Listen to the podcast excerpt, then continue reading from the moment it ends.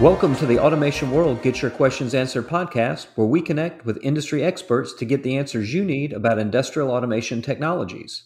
The questions posed in this podcast series all come from automation technology users like yourself across the process and discrete manufacturing industries. I'm David Greenfield, Director of Content for Automation World, and the question we'll be answering in this episode is Does overall equipment effectiveness have a role in the digital transformation of industry?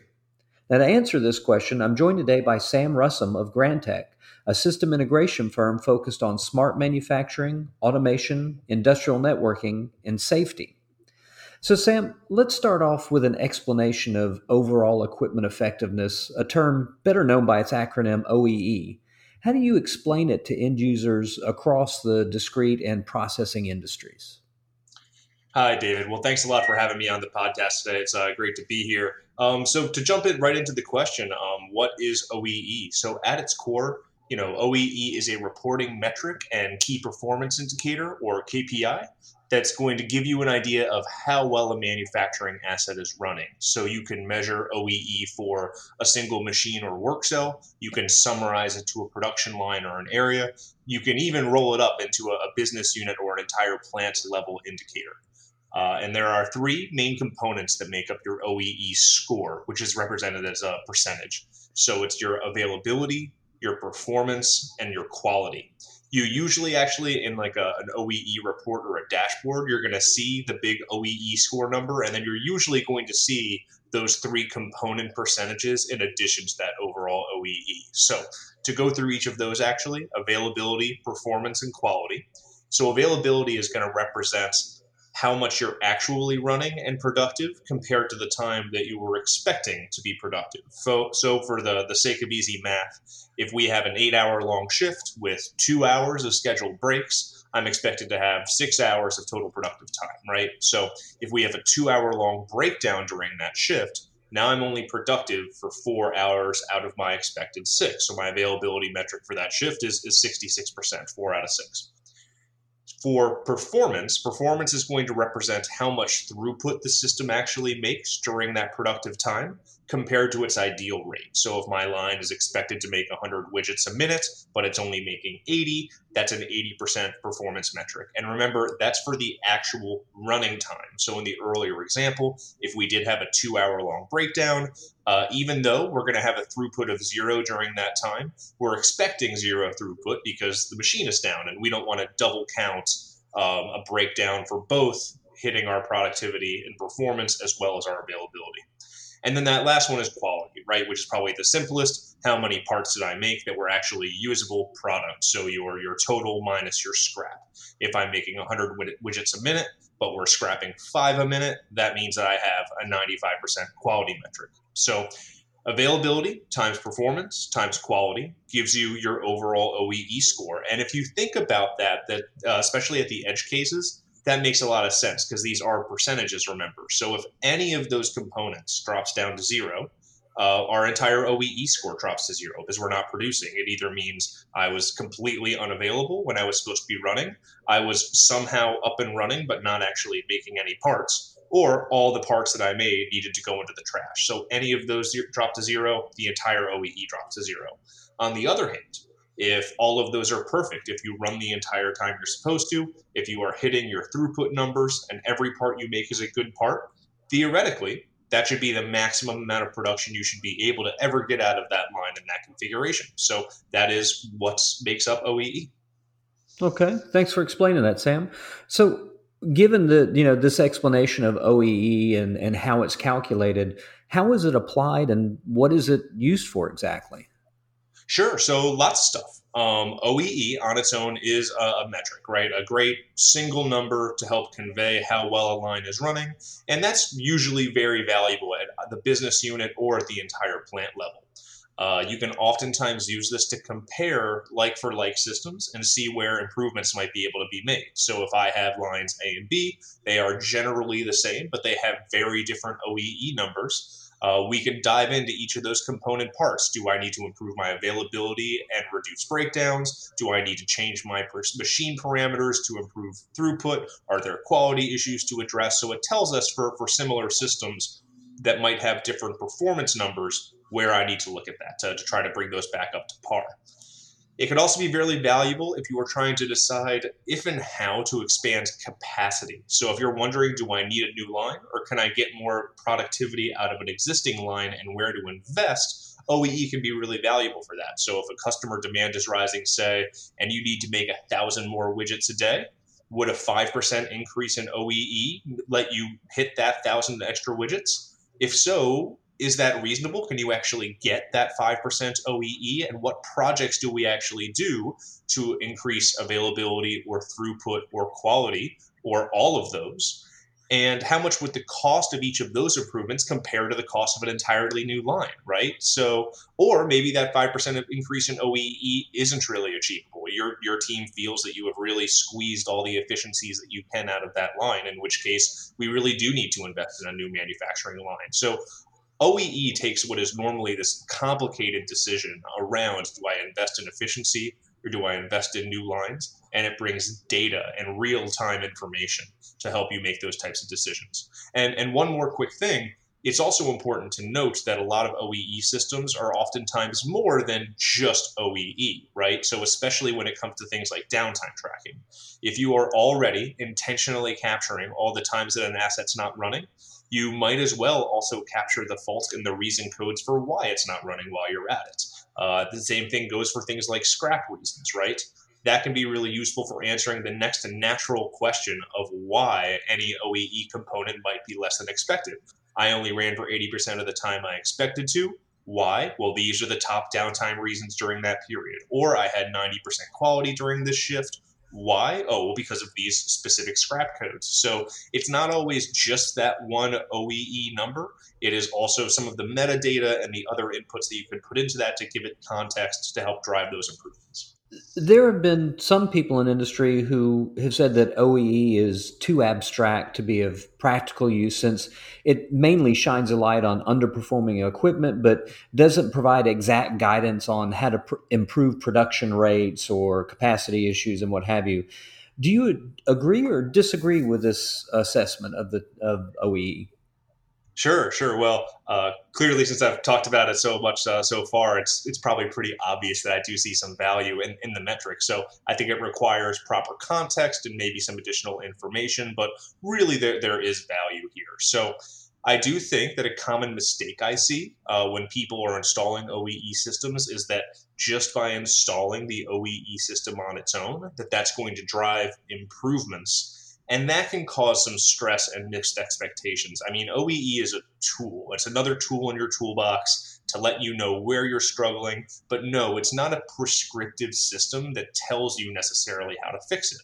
So, for OEE to drive that extra value into your business, you do need some type of program and the proper funding around it to support that. Whether that's going to be a continuous improvement engineering team that's focused on identifying and driving those projects for improvement based on OEE data, or it could be some more in-depth analysis tools that once you've identified a problem let you dive in a little bit deeper so if you think that oee on its own is going to come in and solve problems and drive significant improvements i, I could see where it would certainly fail to meet some expectations but if you do have true ambitions to see some eh, performance improvements, uh, then I do think that you'll find a lot of value in using OEE as a key metric within the scope of a larger improvement program, and that's where you get the value out of it. Okay. Thanks for explaining all that, Sam. You know, you know, not only what OEE is, but how it's used, and also the context that it needs to be put on to, you know, actually, you know, apply it uh, in industry. Now, to get to the specific reader question behind the topic of this podcast, uh, the reader was asking, you know, what role does OEE play in the digital transformation of industry? You know, what's your take on that?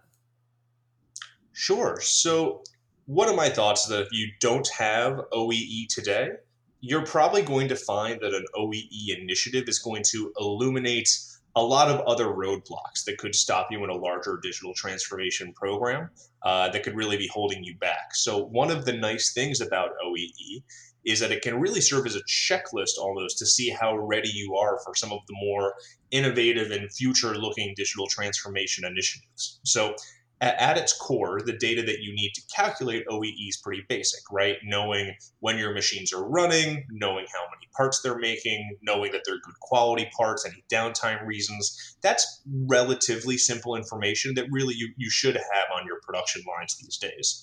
And so much of digital transformation is around a similar idea of collecting data and putting the proper context around it to drive more informed decisions, right? So if we run down the list, an OEE project is going to require you to collect some standard data from each of your lines and machines which means that all those machines need to be networked or somehow communication enabled. They're sending this data to a server or system that is taking raw data and putting OEE information around it. So these core ideas of taking data from the field and turning it into actionable information, a key pillar of digital transformation, that's all in there. Uh, sure, it's not always using fancy cloud computing technologies or machine learning, but the, the framework to enable those more advanced technologies is there in the fact that you're being able to collect and use and transmit that data.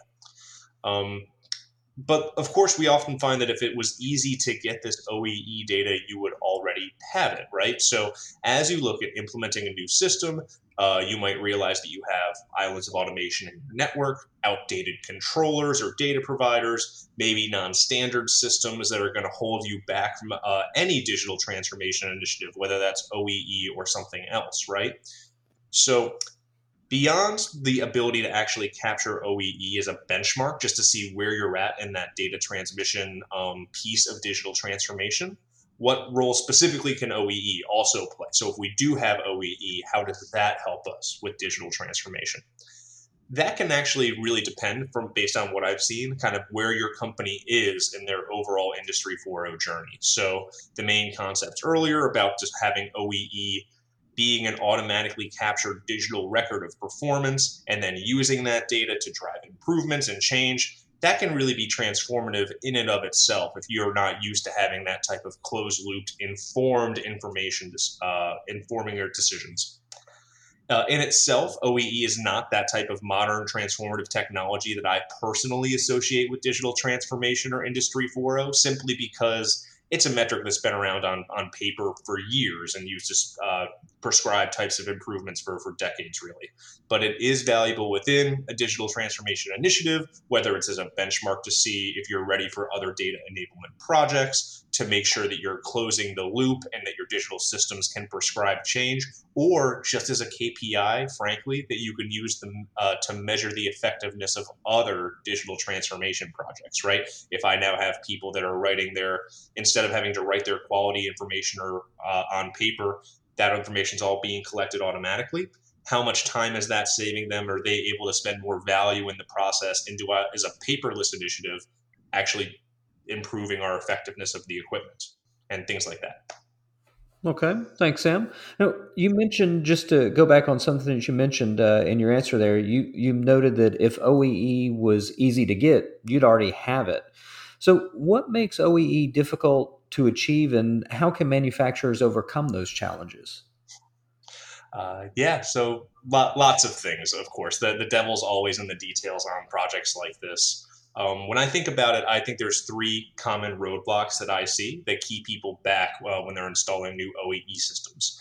I would say those are infrastructure, data integrity, and data contextualization and ERP integration, really.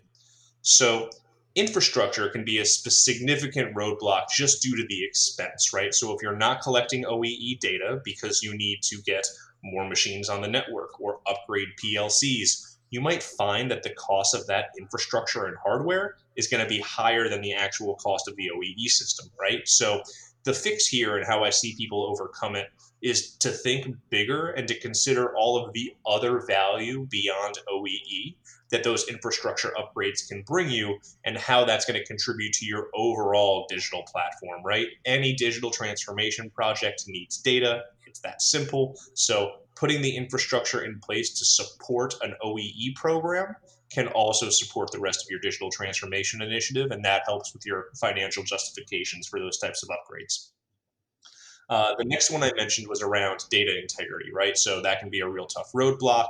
Maybe your part counters aren't accurate. Maybe the downtime code sent to OEE isn't really what stopped the line. Um, maybe the way that the system counts rework doesn't align with the way they used to do it on paper. So if people don't believe in the data that is going into or coming out of this system, you lose overall faith and buy-in like really quickly. So it's important to consider in these projects that you do need to include some time for data validation and make sure that you have a plan for what you're going to do if you do find a gap.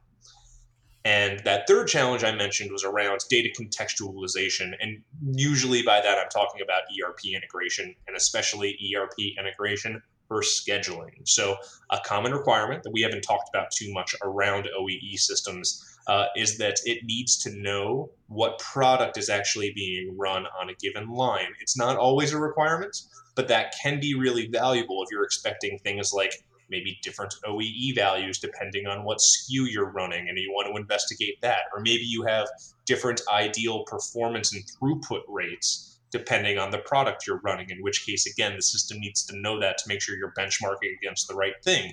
So that information isn't always available when we start a new OEE project and that might mean that some ERP integration uh, is going to be required. So, really, what happens in that case is OEE becomes your first step in a more comprehensive MESMOM, MES, MOM system at your plant. So, having systems that connect to both your ERP systems and the business layer, as well as your automation systems and exchanging data automatically with the shop floor, right?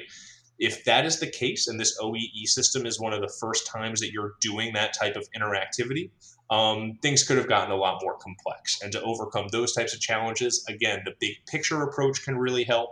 So if you're saying, okay, now I'm connecting to SAP or Oracle or my ERP, what else can I do now that I'm doing that that I couldn't do before? Can I do automatic production reporting and take away the amount of time that people need to re-enter data?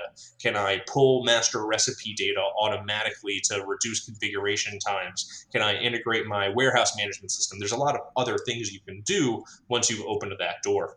Uh, the other tactic, of course, is to, to make sure that you're starting small and building to that level of integration, right? Maybe having product context and detailed scheduling is more of a nice to have for the price, and you'll still get a lot of value if you don't necessarily install that from the get go.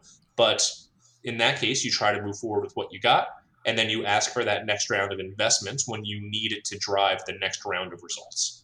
Thanks for explaining that, Sam. Now, one other thing you mentioned uh, in your earlier response, you noted that a company's ability to capture OEE, uh, you see that as a benchmark as for part of making their digital transformation. Can you share any experiences you have working with clients in the manufacturing industries where OEE served as a milestone in their digital transformation process? Yeah, of course. So the the pattern I usually see um, actually kind of ties into some of my last response, right? Where you'll have a broad goal of digital transformation. And to achieve that, you might oftentimes realize that the, the gap that you need to fill is in the MES layer.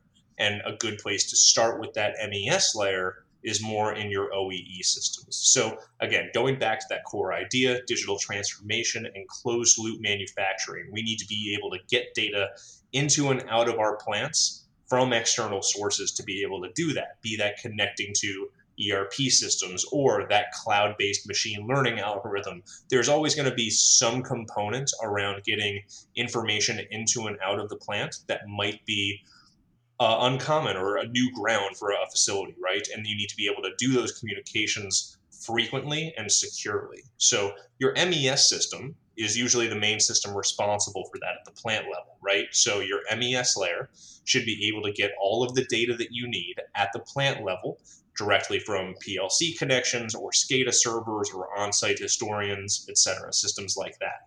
And your MES is unique in that it should be the main information broker for systems outside of the plant, whether that be pulling the production schedule from ERP or sending manufacturing data up to a data lake. Usually, that MES layer is, is the traffic cop and the data broker between what happens in the plant and what happens out of the plant. And if that MES layer is new to you, OEE can be a really strong starting use case to get that going. It does need that data from the shop floor to calculate its availability, performance, and throughput.